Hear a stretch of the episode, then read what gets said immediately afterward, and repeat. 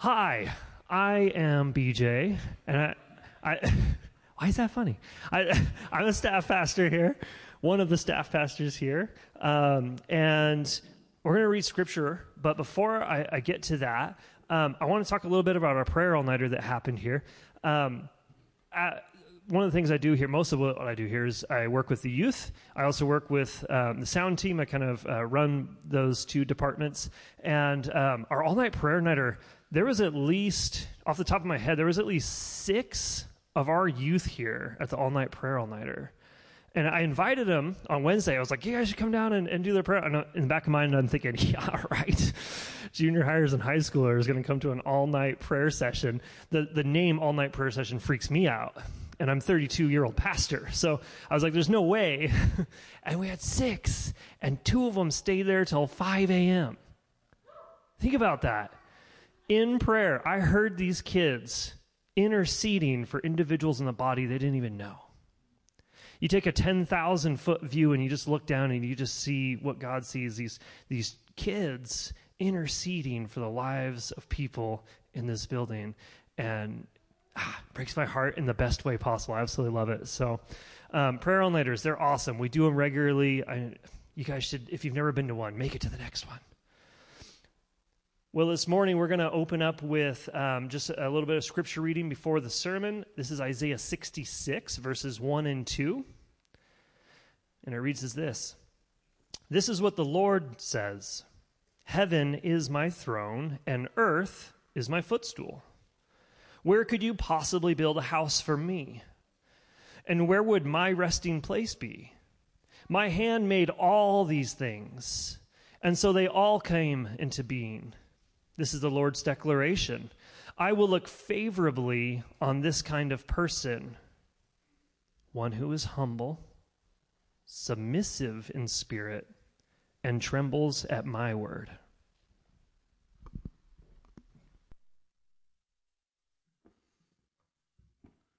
Hi. That's why it was funny. it's good to see you guys again. Um, if you're new to the church, just want to welcome you this morning. My name's Mike. I'm also one of the staff pastors, and BJ got so into the groove. I, I was actually thinking that like I was gonna just be able to settle in. You're just gonna teach this morning. Yeah, the notes are right here. Go ahead. Uh, do I feel really loud? I feel like I'm to blow you guys away with my voice. Okay, will you just go like, like that, and then I'll know if it's painful, and BJ will be to blame. Um, you guys, it's Palm Sunday. Today is Palm Sunday, and it's the beginning of Holy Week. It kind of snuck up on me this year. Um, but I'm really excited to be able to share with you guys. It's been a couple of weeks. The beauty of having um, a teaching team here at Transform is that I'm not always up here, and uh, I'm, I'm used to doing more of the teaching load, and so uh, it's actually I'm kind of scared. It's kind of intimidating getting up in front of a group of people when you haven't taught for a few weeks. So this is good for me. It's good for me to feel the, the, the preaching sweats again. I didn't wear my preaching sweats though. You'll notice. Okay, so uh, understandably, you guys, our gaze this morning is going to rest on the entrance of Jesus into Jerusalem, the triumphal entry of our Savior into Jerusalem the last week of his life before he would go to the cross and die there for the sins of the world. But my heart this morning is not just to talk about the triumphal entry itself, um, the road that Jesus came down, and the situation that transpired. Rather, I want to look at this with a little bit of a wider gaze. I want to look at a larger section uh, from John's Gospel in John chapter 12. So if you would turn there with me this morning. That's where we're going to be focusing our time. There's uh, Bibles in the pews in front of you. If you don't have a Bible, feel free to use those.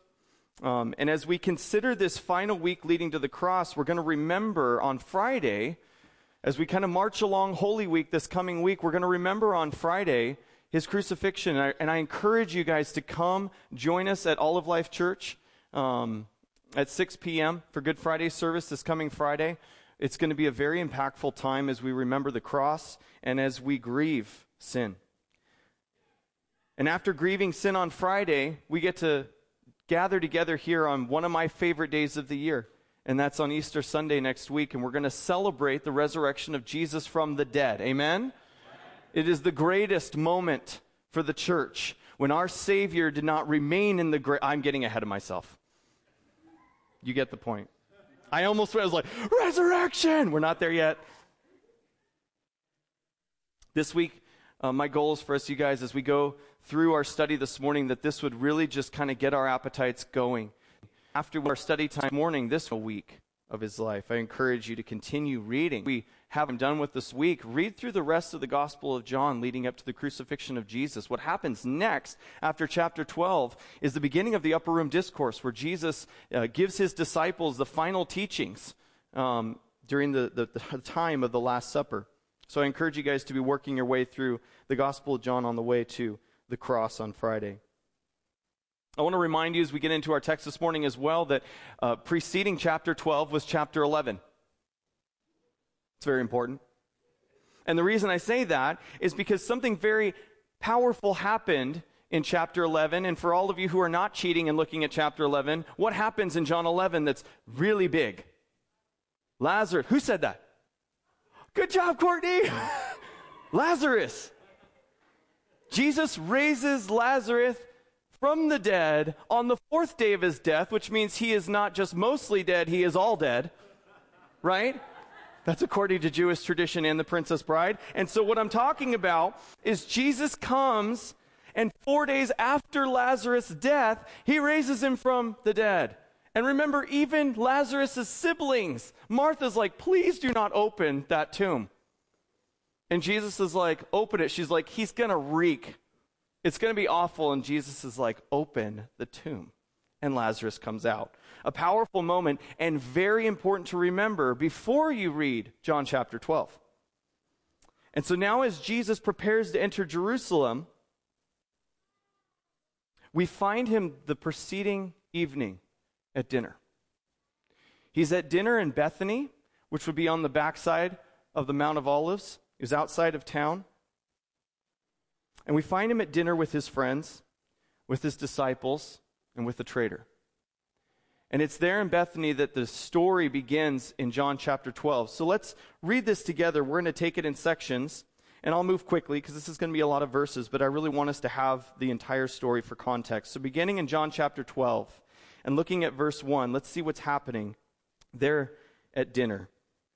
Six days before the Passover, Jesus came to Bethany where Lazarus was, the one Jesus had raised from the dead. So they gave a dinner for him there. Martha was serving them. Lazarus was one of those reclining at the table with them, not reclining as in dead, he was actually eating.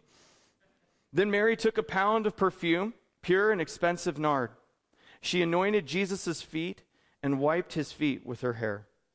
So the house was filled with the fragrance of the perfume. Then one of his disciples, Judas Iscariot, who was about to betray him, said, Why wasn't this perfume sold for 300 denarii and given to the poor? He didn't say this because he cared about the poor, but because he was a thief. He was in charge of the money bag and would steal part of what was put in it. Jesus answered, Leave her alone. She's kept it for the day of my burial. For you always have the poor with you, but you do not always have me. Let's pray. Father, we ask for clarity.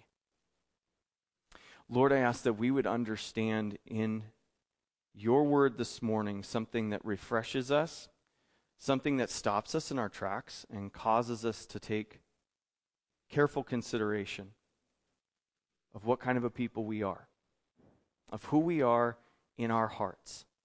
Lord, I, I pray that this would be something that creates a revival of true worship in your people. That your word would inspire true worship in our lives. From what we see here in this text, Lord, I just ask for your word to flow through me I ask for your spirit to be the one who gives me the words to speak this morning. Lord, we are all, myself and every person in this room, are desperate to hear from you today. And so, Lord, would you speak and would you teach us? We ask in your name. Amen. We need to take note of two things in this first section before we get to the triumphal entry. Number one, we need to take very careful notice of the acts of Mary what Mary is doing. And then we need to take very careful consideration as we look at the attitude of Judas. The attitude of Judas is the larger section of this portion of Scripture, but it's what Mary does that speaks far louder and with fewer words. Take note of Mary's posture. Where is she? When she does this for Jesus, when she blesses Jesus with this sacrifice, where is she? She's at his feet. Where have we seen Mary in the Gospels before? If you're guessing at his feet, you're right. Let's remember a few of them. When Martha was upset with Mary, remember Martha was busy working? Get my sister in the kitchen. I need help in here. Where was Mary?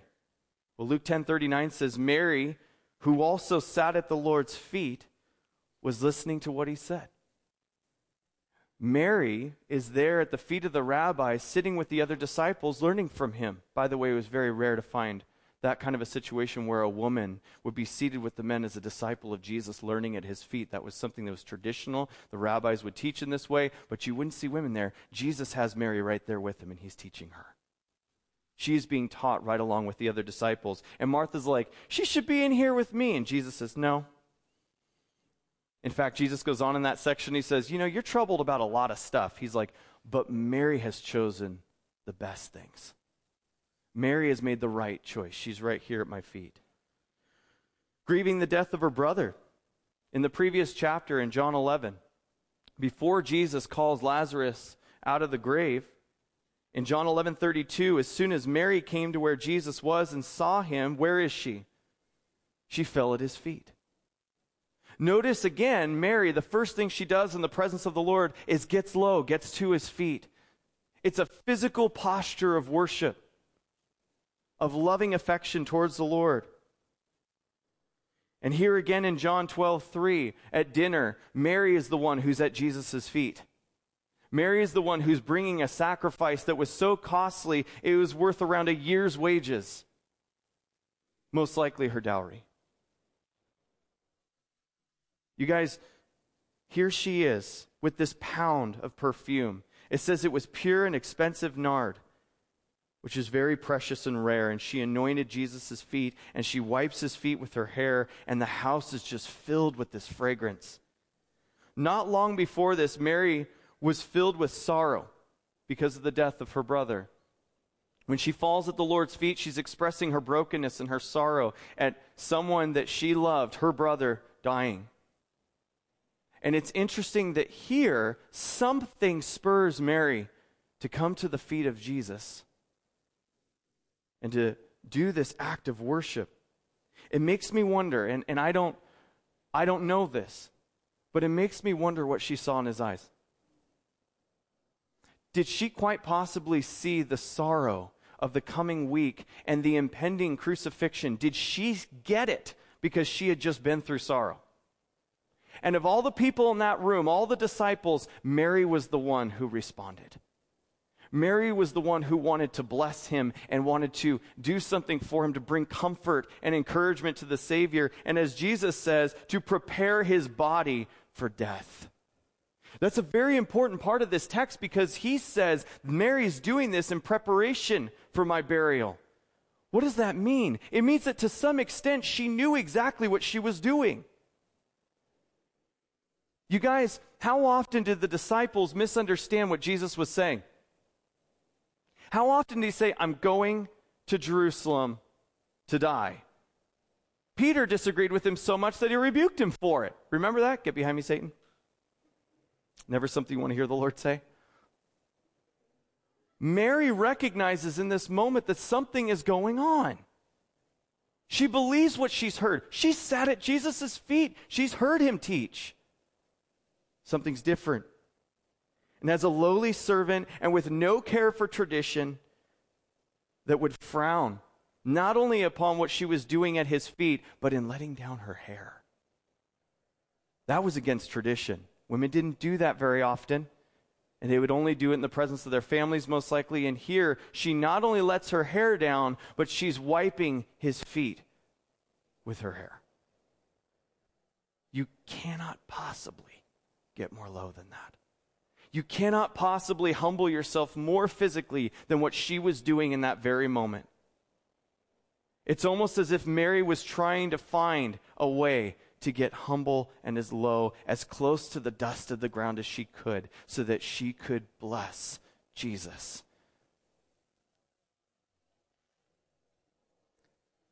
Love in that moment became prodigal, extravagant, over the top, excessive. But in the eyes of someone who doesn't love Jesus, what is it? It's wasteful. Enter Judas.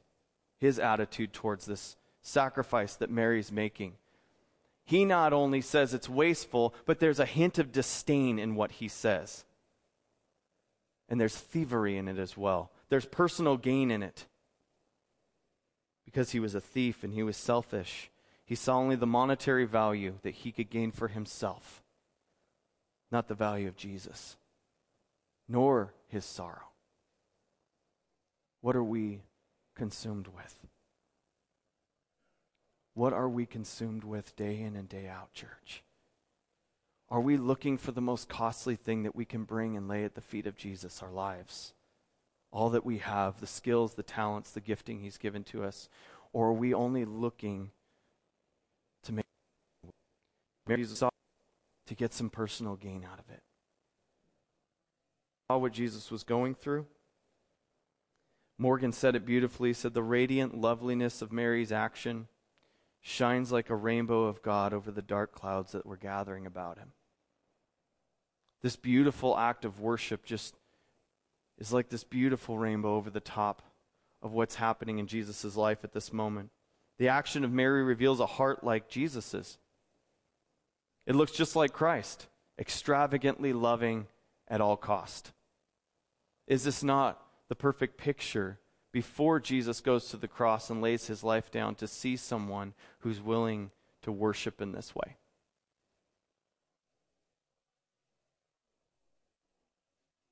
We see Mary's heart as an example of Jesus sacrificial, extravagant. In the words of Judas, they're shallow, they're mean, they're selfish. Rather than what can be given, what can I take?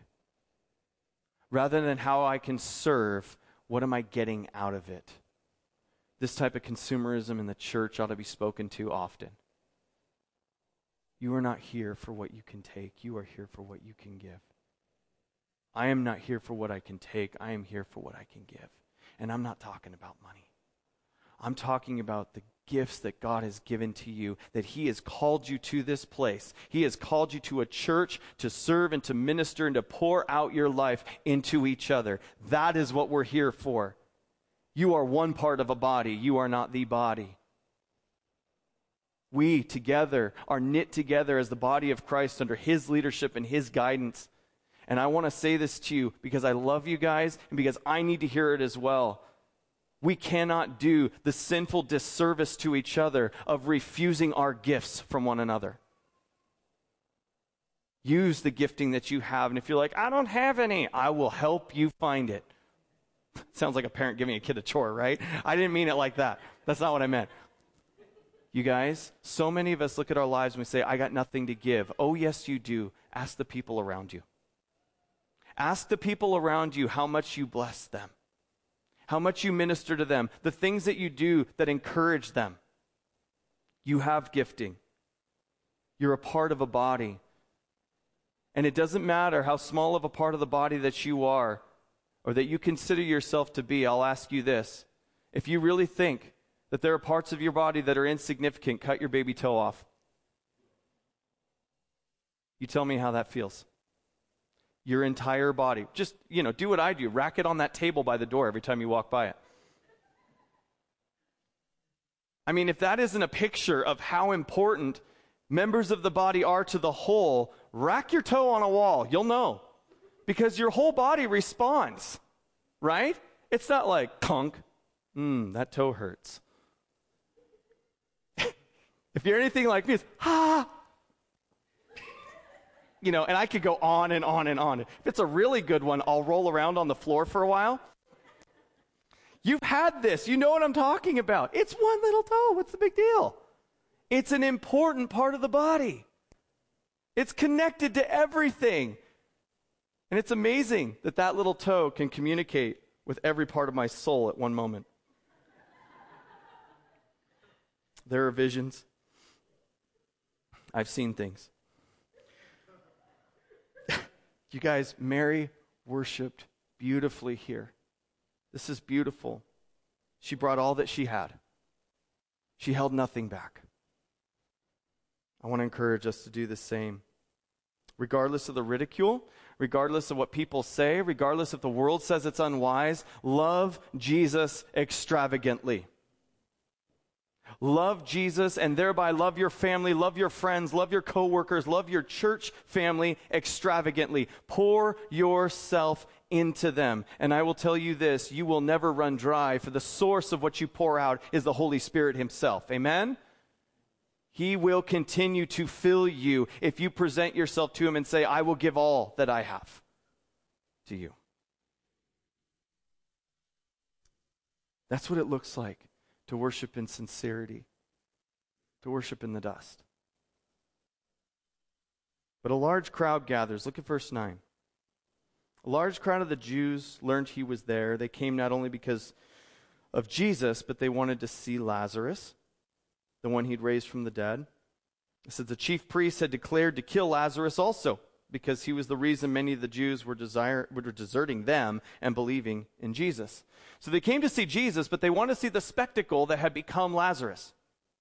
Right? Here's this guy, living, breathing, should have stunketh, but he didn't. Right? I threw that one in there. You guys, Mary associates with Jesus through his sorrow. Lazarus is associating with Jesus in a different way. Notice this the response of the chief priests is not only to plot the death of Jesus, but to do what? Re kill Lazarus. That's just a fun thing to say, but it's not a fun reality to live, is it? If they want to do away with the work of Christ, now Lazarus is such a living, like, undeniable testimony to the power of Christ that if they need to get rid of Jesus, they have to kill Lazarus. They have to get rid of him too. Think of the stark contrast of their attitude compared to John the Baptist. People were deserting the religious leaders and they were following Jesus. This is what they're so upset about. But the same thing happened to John. Back in John chapter 3, I want to show you this comparison. In John 3:25, then a dispute arose between John's disciples and a Jew about purification. So they came to John and told him, Rabbi, the one you testified about and who was with you across the Jordan is baptizing, and everyone is going to him. You're losing followers. You're losing likes. We're only getting 10 likes a day now. John responded, Oh, boy. Lord, let us hear this and understand it in our own context as well. Apply this truth to our own lives. John responded, No one can receive anything unless it has been given to him from heaven. You yourselves can testify that I said, I'm not the Messiah, but I've been sent ahead of him. Let me just partner with John real quick. I'm not the Messiah. Thank you. Moving on. We should say that to each other all the time. I'm not Jesus. Remember that. We have a perfect Savior and a very imperfect person. He who has the bride is the groom, but the groom's friend who stands by and listens for him, John says, rejoices greatly at the groom's voice. So this joy of mine is complete because of who Jesus is, not who John is. His joy is complete because Jesus has come. And then he says the words that we know so well from John 3:30, he must increase, but I must decrease. Jesus must become more and I must diminish. As the people came and saw the sign of the Messiah, which is Lazarus raised from the dead, they believed in Jesus, and this robbed the Pharisees of their followers, of their likes, of the little heart emojis, and what it did is it wounded their pride. Has your pride been wounded recently? John 11:47 makes it clear that the signs Jesus had done were irrefutable. The chief priests and scribes they didn't deny them, but they refused refused refused refused bald. They refused to put their trust in him. And because they refused to put their trust in him, now they must do away with him. Because they refused to accept what Jesus had done as the reality that he was the son of God. Now they have to do away with him. It wouldn't be enough for them to be satisfied with just killing Jesus either. You see, the evidence of his power is too clearly visible by looking at Lazarus. Did you catch that? The evidence of the power of Christ was too visible in Lazarus for them to allow him to live. Let us be guilty of this same association.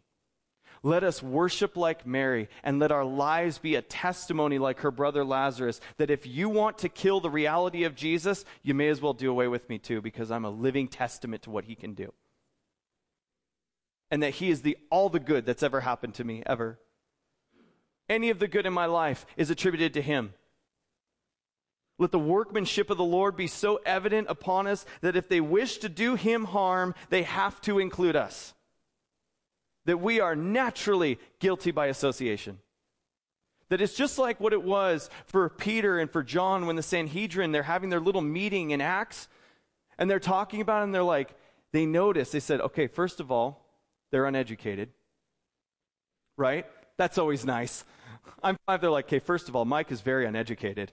Um, but I want the second thing too. And it says, they took note that they had been with Jesus. It was evident that these men had been with Jesus. It was all over them. We ought to be the living, breathing evidence that Jesus can bring the dead back to life, church. That's who we are in Christ. Amen? That's why we love baptism. Shameless plug.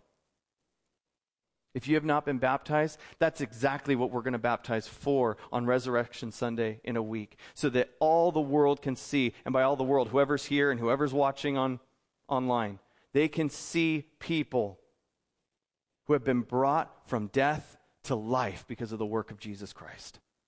It's the power of God. Spurgeon said it this way When men hate Christ, they also hate those whom he has blessed, and will go to any lengths in seeking to silence their testimony. May that be said of us. That if how that in the name of Jesus, they better just do it to me too. That plays out in the Lord's hands. Okay, quickly, let's take a look at the actual event of Palm Sunday. This is important because it's the other part of understanding what it means to worship in the dust and you may have noticed on the slide, what about the branches? What's that all about? Well, let's look. The next day, when the large crowd had come, it says in verse 12, to the festival, heard that Jesus was coming to Jerusalem. They took palm branches and they went out to meet him. And they kept shouting, Hosanna! Blessed is he who comes in the name of the Lord, the King of Israel. Jesus found a young donkey and sat on it, just as it is written Do not be afraid, daughter Zion. Look, your king is coming, sitting on a donkey's colt. Josephus, the Jewish historian, tells that one year a census was taken of the number of lambs slain for Passover, and the figure was 256,500. That's a lot of lambs. And so, with numbers that large, lambs must literally be driven up to Jerusalem throughout the entire day. Consequently, whenever Jesus entered the city, it is very likely that he did so surrounded by lambs entering. What a picture. I can't help but think of John the Baptist's declaration of Jesus in John chapter 1, verse 29. Here is the Lamb of God who takes away the sin of the world. What a declaration for Palm Sunday. Of all the lambs that were driven to Jerusalem to be sacrificed that Passover, he was the Lamb of God, led by the Holy Spirit to be the atoning sacrifice, as we're told in Hebrews 10, verses 12 through 14. But this man, after offering one sacrifice for sins forever, sat down at the right hand of God. He is now waiting until his enemies are made his footstool, for by one offering he has perfected forever those who are sanctified. Amen. Love it. What lay ahead of him in the coming days was abuse and slaughter, and yet what a scene this must have been to see preceding his crucifixion. What a thought for the disciples to go back and think about when it took place. For here our Savior is praised for who he actually is prior to his crucifixion and death, because they take palm branches and they go out to meet him, and they kept shouting, Hosanna! Blessed is he who comes in the name of the Lord, the King of Israel. Hosanna literally meaning save now. But there's something about this that should hit us just a little wonky. Because dating back to the Maccabees, palm branches were a symbol of Jewish nationalism. The crowd's looking for a political leader, they're looking for a national leader. They're not looking for a spiritual Savior.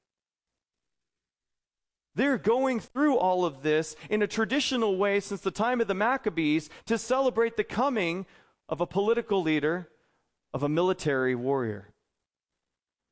And what they're shouting is not save us from our sin, they're shouting save us from Rome. Save us from what we're going through. Save us from oppression.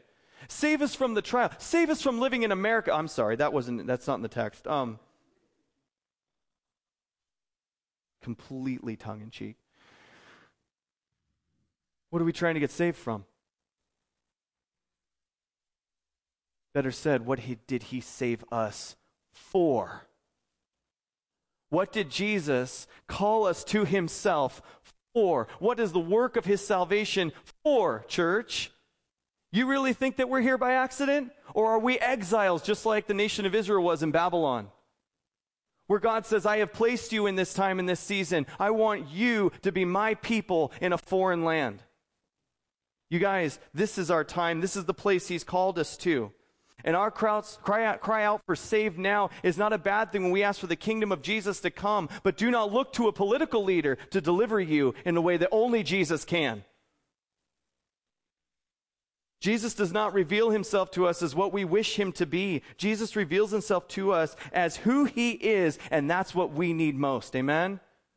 I need Jesus to save me from my sin. And when his kingdom comes, when Jesus returns, let me tell you what, it's going to be the way it should be. And you know who's going to take care of that? He is. He is. As the crowd shouts Hosanna, they recite a messianic psalm. Psalm 118, 25 through 26. Lord, save us. Lord, please grant us success. He who comes in the name of the Lord is blessed. From the house of the Lord, we bless you. And it says, Jesus finds this young donkey and he sits on it, just as it's written Do not be afraid, daughter Zion. Look, your king is coming, sitting on a donkey's colt. We know from the other gospels that Jesus arranged for this donkey to be ready for him ahead of time. And this reveals two powerful things. He was fulfilling the prophecy of Zechariah 9 9 that's quoted here in verse 15, but also he's purposefully revealing humility and meekness. He's doing this in a very specific way because a conqueror would ride into town on a war horse. They knew exactly what that looked like. Jesus rode into Jerusalem on the day of his triumphal entry on a donkey, like a priest or even a merchant would, not like a conquering general. It was a declaration of peace. Jesus revealed himself to his people as their Savior who brings peace. Merrill Tenney said it really well. He did not come as a conqueror, but as a messenger of peace. He rode on a donkey, not the steed of royalty, but that of a commoner on a business trip. Interesting.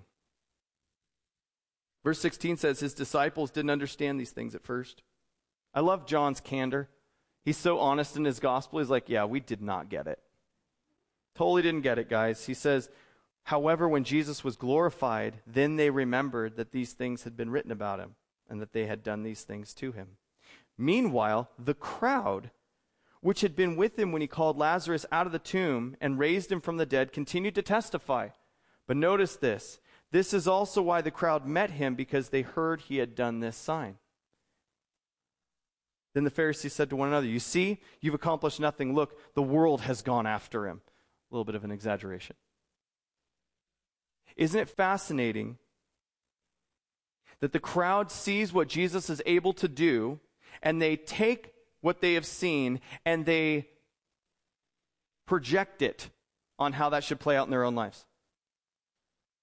Be careful, readers of Scripture. Be careful.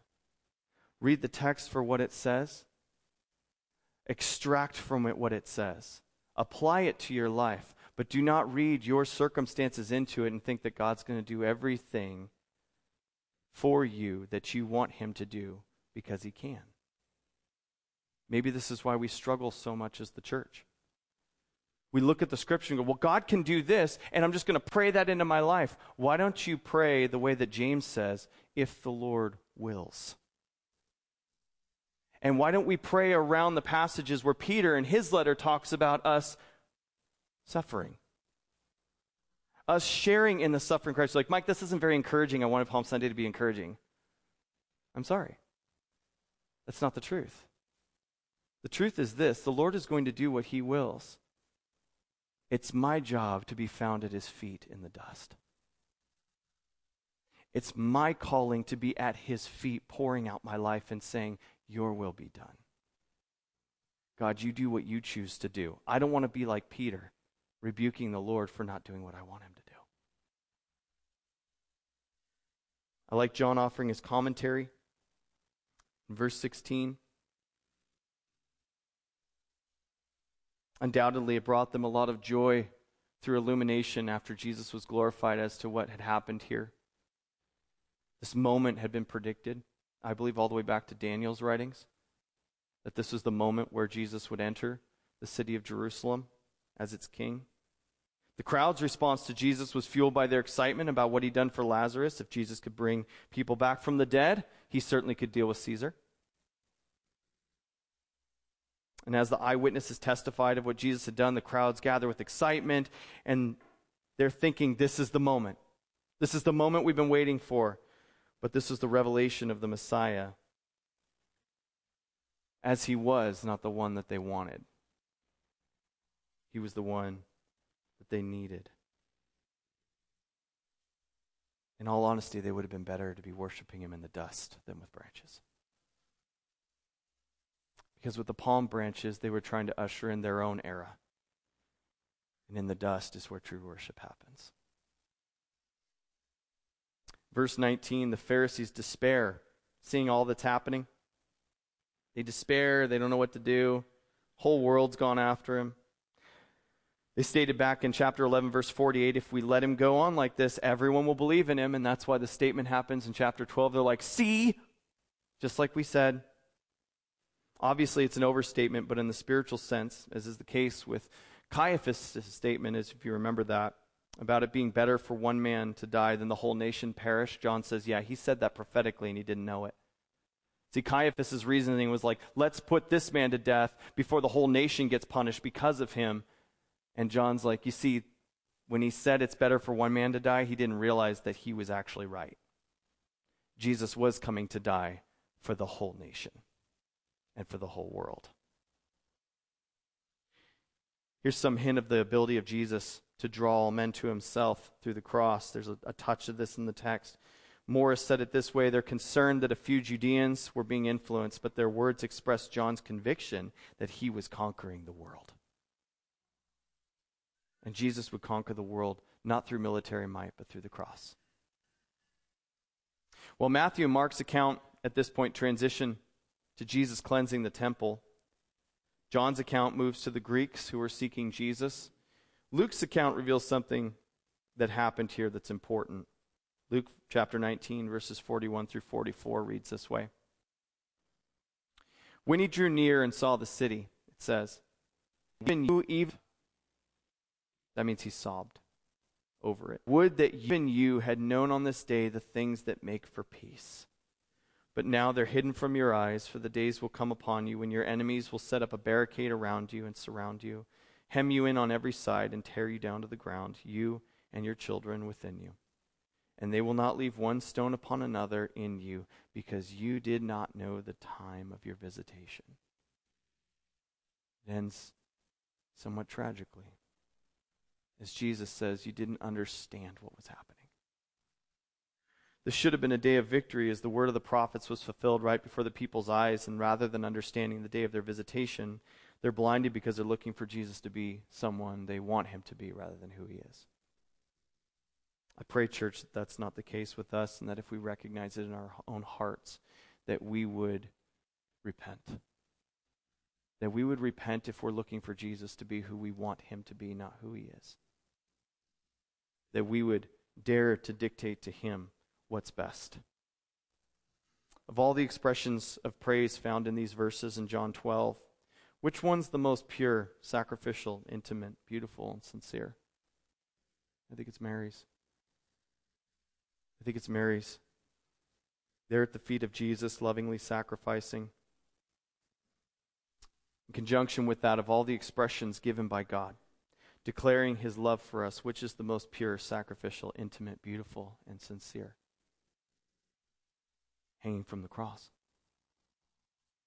Blood soaked, beaten within an inch of his life, hanging from a tree. It is the most pure, sacrificial, intimate, beautiful, and sincere picture of God's love that you can find. It's the greatest act of love that He could ever commit. The greatest expression of love by God there on Calvary was grotesque to the lost world. It was grotesque, it was disgusting, it was shameful.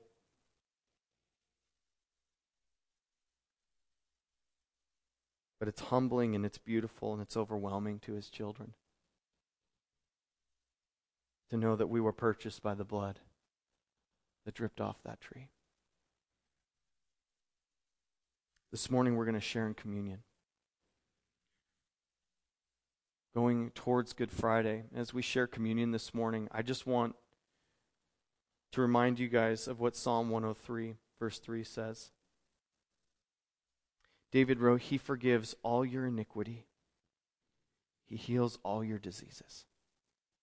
Our God is the one who forgives all our iniquity through Christ, through what Jesus did for us. And as we take communion this morning, we're going to have a team come forward. They're going to distribute all the elements. Hold on to them. We'll take them together. I just want us to take a few moments as we sing, as we worship, or even in silent prayer to consider what we're doing. This is for believers, this is a family meal. Um, if you're not a believer in Christ, I'm going to urge you to let the cup pass from you and not to take it. Um, because this is a family meal for believers in Jesus to share in remembrance of the broken body and the blood that was spilled by our Savior for us. So as you get the elements for communion, hang on to them. We'll take them together. For now, I'm going to invite the worship team up and let me pray over us as we um, transition to take communion in just a few moments. Lord, we want to offer true worship to you. And Lord, I, I, I just don't want to believe that there's anyone here who is in the posture of Judas, of having an attitude that's antagonistic towards what he could take from that moment. But Lord, I just want to ask that you would reveal our own hearts to us. Are we a people that worship you extravagantly, that pour ourselves out, that give so generously to you that it, it causes other believers to even scratch their heads like the disciples?